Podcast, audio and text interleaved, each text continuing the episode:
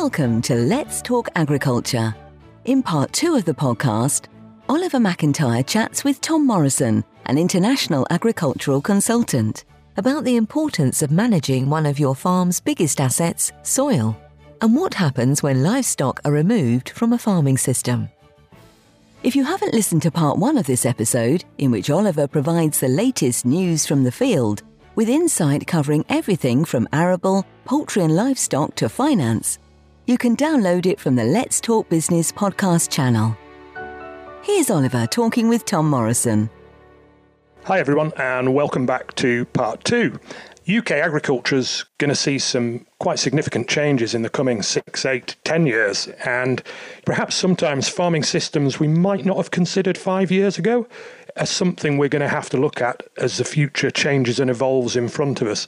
Hopefully, the idea of today is to give you some talking points, to expand some thoughts, and certainly, I think what we are going to see in the next five to ten years is the jigsaw of UK agriculture and environmental management that comes together because there is no one solution to the future that we have. I've got the pleasure today of welcoming Tom Morrison, an international agricultural consultant, and we'll be talking about protecting one of any farm's biggest assets, soil. Tom, welcome to Let's Talk Agriculture. How are you? Hello, Oliver. I'm fine, thank you. Excellent, excellent. I'm sure everybody wants to hear about your interesting and varied career. So tell me a little bit about it and your global farming experiences. Well, Oliver, it, it all started at university. I spent five years reading agriculture, tropical agronomy, and development economics, and then three years as district agriculture officer for the government of Zambia. This bounced me into consultancy for global development aid, which was then taking off and which is now huge. I had three years with Massey Ferguson, based in Rome, and we stayed there for 15 years. Rome also has the Food and Agriculture Organization, which is the UN's biggest agency, and several development banks or parts of development banks. There's the International Fund for Agricultural Development, the World Bank, Asian and African development banks, and others like them. Because I was traveling a lot, it was some consolation for the family to be based there. I started mainly in tropical countries, but the fall of communism in turn bounced me into Central and Eastern Europe and countries of the former USSR. In 45 years, I think I worked in 42 countries, visiting several of them multiple times.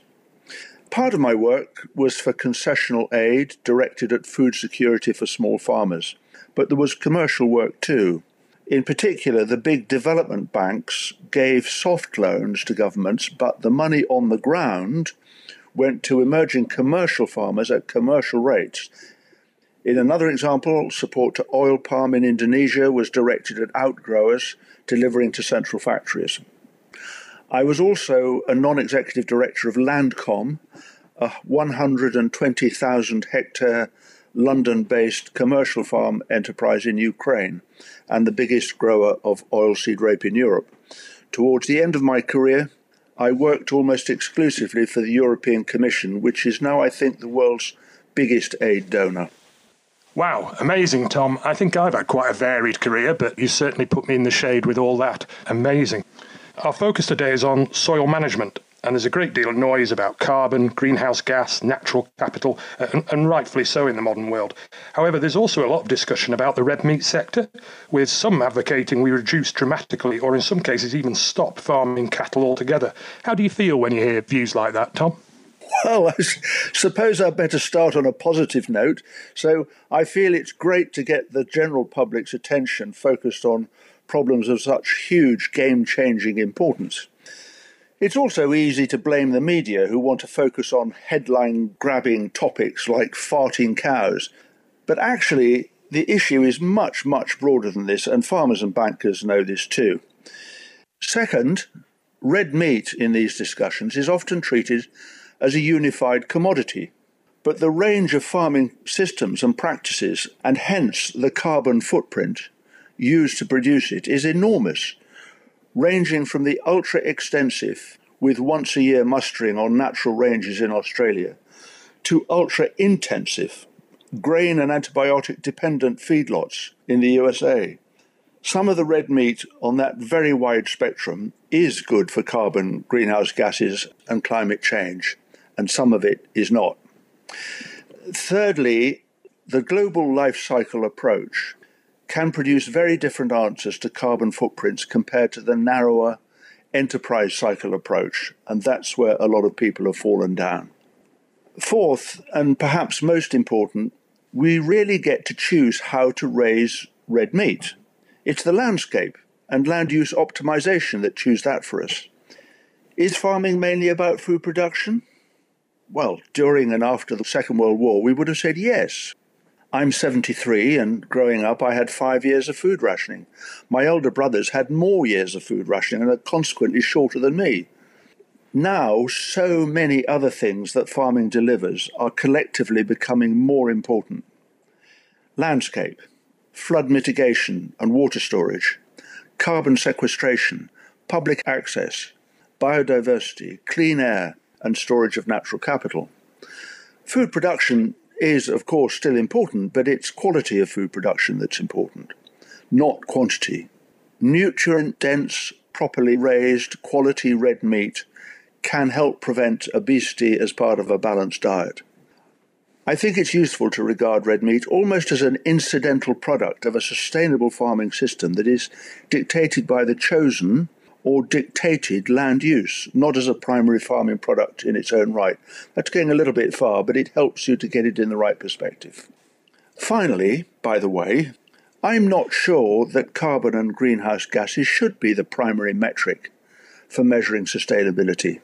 I think it should be much simpler fossil fuel use. That's the elephant in the room. Tom, I remember back to my early days at agricultural college, and, and to be honest, a lot of what I've done since. And those with a good agricultural knowledge understand the key to soil conditioning is organic matter. And this has a huge impact on crop yields and also, of course, the soil's ability to soak up and hold water. Clearly, livestock are a key driver in managing soil organic matter. Yes, Oliver, that's absolutely right. Good arable farmers will say, and they're right to say it, that with zero and minimum till machinery, they can also build soil organic matter. But livestock do it better in both physical and financial senses. Added to that, livestock profitably utilize break crops that even the best arable farmers have to incorporate into their crop rotations. It's the same with individual farms and enterprise costing. If you analyze, say, an arable crop, the gross margin may be higher than a livestock enterprise, but all the time the black grass or other invasive weed species is building up until eventually you need a break crop, ideally for several years. Then you need something to utilize that break crop, generally livestock. So narrow enterprise costing may have given you a false indication. Added to that, you're building the sort of soil fertility you can't get out of a bag. And of course, you're building the organic matter. You're reducing risk and you're diversifying your enterprises and outputs. As a pasture for life beef farmer, I need to say at this point why not keep that livestock enterprise low cost, low labour, and extensive? And there's no need to defeat the object of the exercise by growing more arable crops to feed the livestock in an attempt to make the enterprise gross margin comparable to the arable crops. And that's what a lot of people do. Soils low or even devoid of organic matter can have huge impacts, not just on, on sort of carbon and, and water holding capacity, but also on population, can't they? And you have quite a stark example of that, don't you, Tom? Yes, I do, Oliver. This may seem irrelevant to UK farming, but yes, the example of what is now known as the Great Famine of the late 1990s in North Korea, in which 3 million died out of a population of 21 million, was indeed tragic. It's a long story in which I visited North Korea more than a dozen times, accumulating almost a year in the country when I worked in eight of the nine provinces. But I can make a long story brief. On my second visit, I was leading a team for IFAD the International Fund for Agricultural Development, and we decided that the problem, as distressingly awful as it was, was fundamentally simple. No rotations in the arable system and almost no livestock. we proposed to the IFAD board that we should invest over $30 million persuading the North Koreans of this simple truth. Somewhat to our surprise, the board agreed. A prime condition of the loan was the inclusion of a four course rotation, which led to the introduction of more livestock. As simple as that. The project was in itself hugely successful, but more than that, all the other aid donors to North Korean farming swung in behind IFAD and also made these rotations and livestock a condition of their aid. And finally, the greatest prize the Ministry of Agriculture at national level adopted this way of farming as official policy and is now applying it countrywide. It may seem irrelevant to UK farming, but actually, it's a question of degree. I don't think the UK is likely to lose 15% of its population to starvation anytime soon, but if you ask me, have UK soils fallen to their lowest ever organic matter status? Are they less resilient to weather extremes as a result? If we have to quickly draw down on built up soil fertility as we have done in the past, could we do it to the same extent? And is farming as a whole, and are some farms more fragile, less resilient, and more financially risky? Then the answer is yes, yes, no, and yes gosh, what a, a, an amazing impact from the removal of, of livestock from a farming system.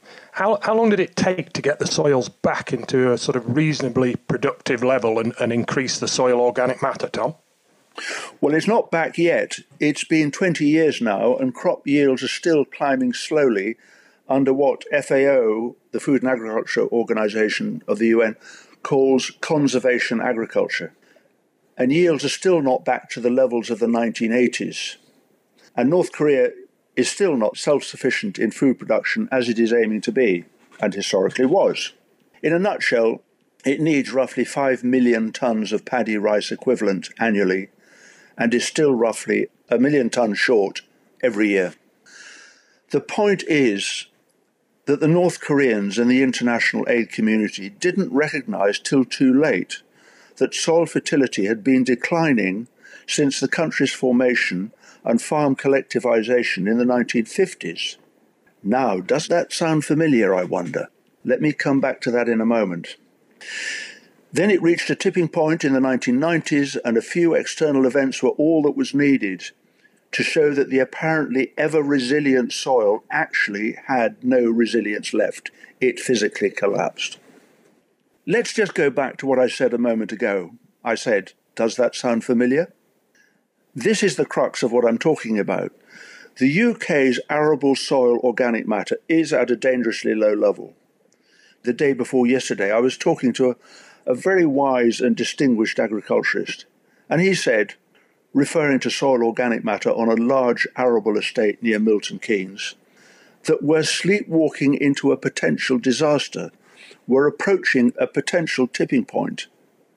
Now, add to that more weather extremes that global warming is bringing us, and we get more variable yields due to droughts, we get floods, we get soil erosion.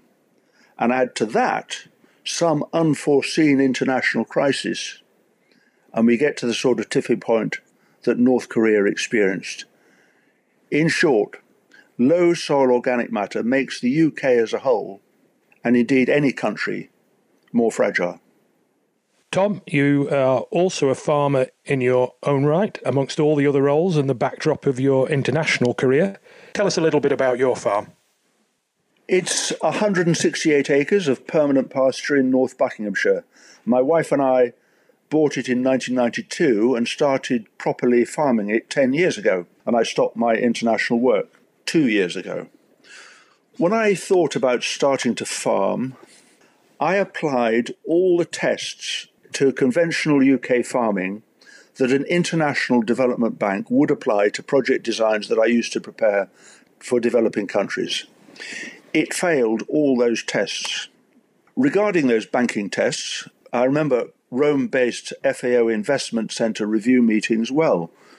They could be terrifying The FAO Investment Centre was set up to prepare projects for the World Bank, the Asian and African Development Banks, International Fund for Agricultural Development, and other funding agencies. The review panels were made up of some very experienced and distinguished experts. And in a few words, they could dismiss a project design that a team leader and his team had been working on for several weeks and at great expense. So, what were those tests? They weren't, primarily at least, financial rates of return or economic rates of return or profit and loss accounts or balance sheets, though those had to be included too, of course.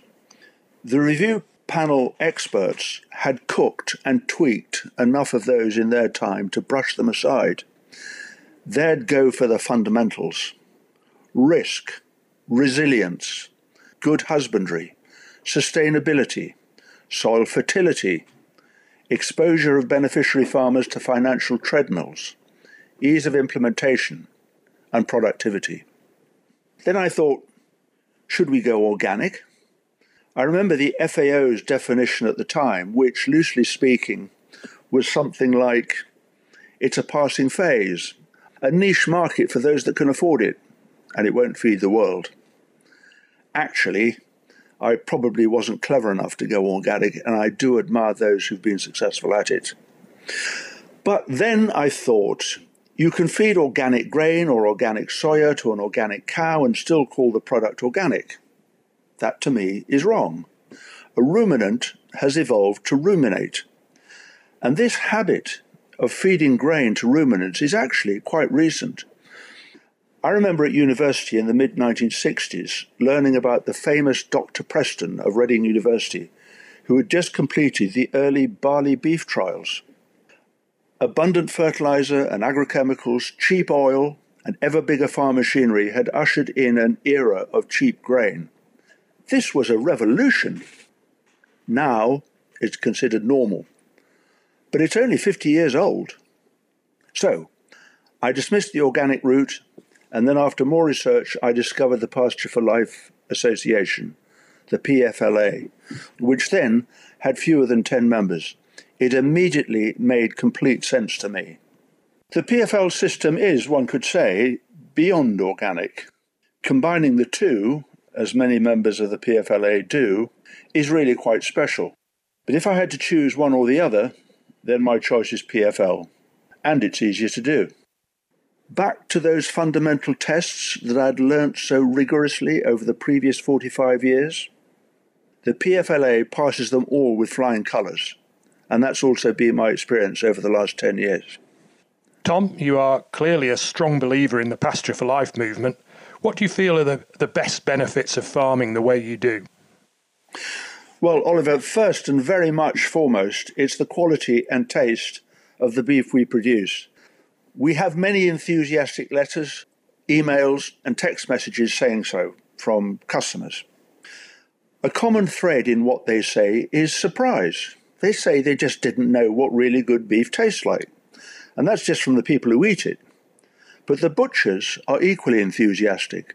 One of the butchers we supply has put on his website, This is simply the best beef we've ever seen. He also told me he has customers who will regularly drive 50 miles out of London to collect our beef. He too and another butcher we supply have become enthusiastic members of the PFLA. Not only does it taste good, there's now solid evidence of the human health benefits of PFL meat and dairy. Second, from a farming viewpoint, there are two main and fundamental advantages. Our costs are low. Well, for a start, you don't feed any grain. And we produce a premium product on which we can charge a premium price, which butchers and consumers are happy to pay. That's a magic combination. So, are we in clover? No, not yet. Our market penetration is tiny but slowly we're moving mainstream. The public are confused by the current labelling muddle, in which grass fed means, in law, predominantly grass fed. That means more than 50%, which is ridiculous for a farm that guarantees 100%. We hope that will change soon to an auditable percentage value of grass fed for all farmers. The PFLA standard is 100%. Other beef is generally much less than this, and we expect that the law will require farmers to say how much less. I believe there are other advantages from a farm management viewpoint. It's a low labour enterprise. It's just me on a day to day basis on a quad bike. And occasionally I have to call in a neighbour to help with sorting the cattle. We use contractors to make the hay and muck out the barn. Second of these other advantages, the PFL system fits easily with the requirements of environmental stewardship and with the coming ELMS Environmental Land Management Scheme. Almost all our cattle are out all year. This can't all be attributed to the PFL system.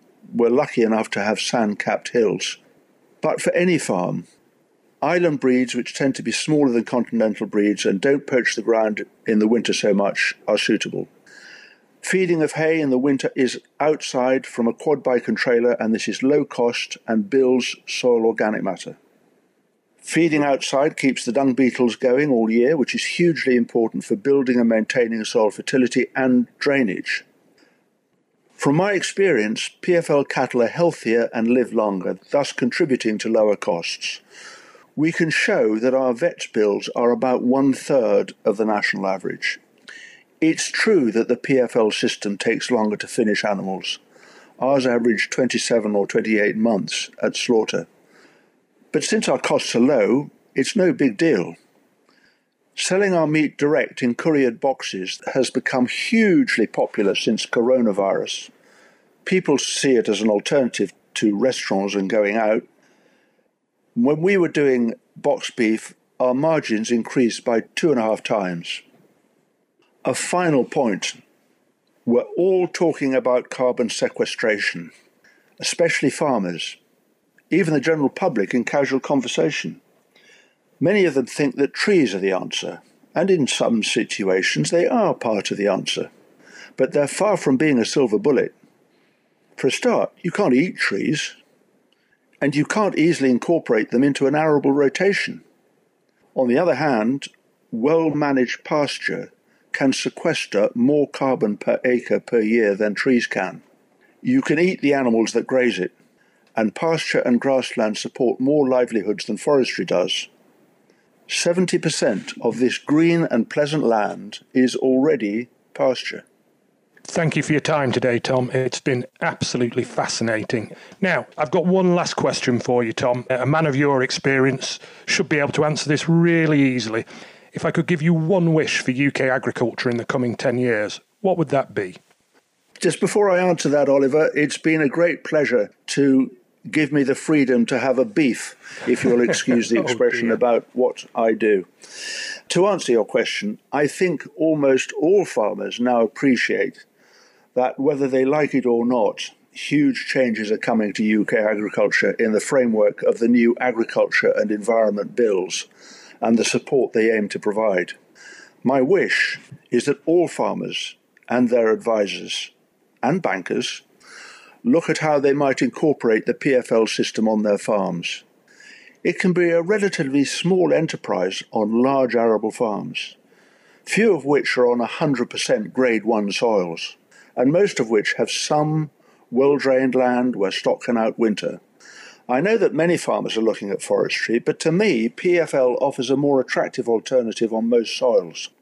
I believe very few farms are truly sustainable without livestock in the rotation.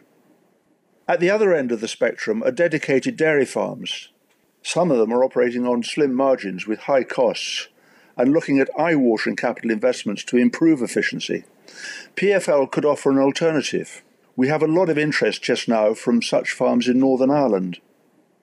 In the middle are mixed farms, more dependent than most on the basic payment schemes, the area payments, and wondering how to position themselves to catch the financial support that will continue, but under ELMS, not under the basic payment scheme. Don't get me wrong, a wholesale switch to PFL is unnecessary. Most farms can benefit from a modest scale diversification on just a small part of their farms. Little changes on big farms can have a big impact on meeting our target of net zero carbon by 2050. Thanks, Tom. It's been a great pleasure having you on our first ever podcast, and I'm sure everybody listening in will have found many of the points raised really interesting and informative. Well, that is it. There is no more for this episode. I can't quite believe we've come to the end of it, but hopefully you found it informative, useful, and maybe just giving you some food for thought. If you've enjoyed listening in, please subscribe and you'll receive a notification when we release our next podcast.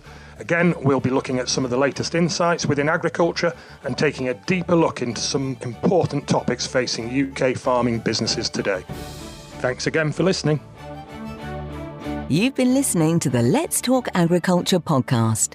Don't forget to download part one from our podcast channel to hear the latest news from the field. We also have a Let's Talk Brokers podcast featuring the latest market insights and delving deeper into other topics and issues facing brokers. You can find it on our Let's Talk Business channel. Make money work for you. Barclays Bank UK plc takes no responsibility for the veracity of information intimated by a third party and no warranties or undertakings of any kind, whether express or implied, regarding the accuracy or completeness of the information given. Barclays Bank UK plc takes no liability for the impact of any decisions made based on information contained and views expressed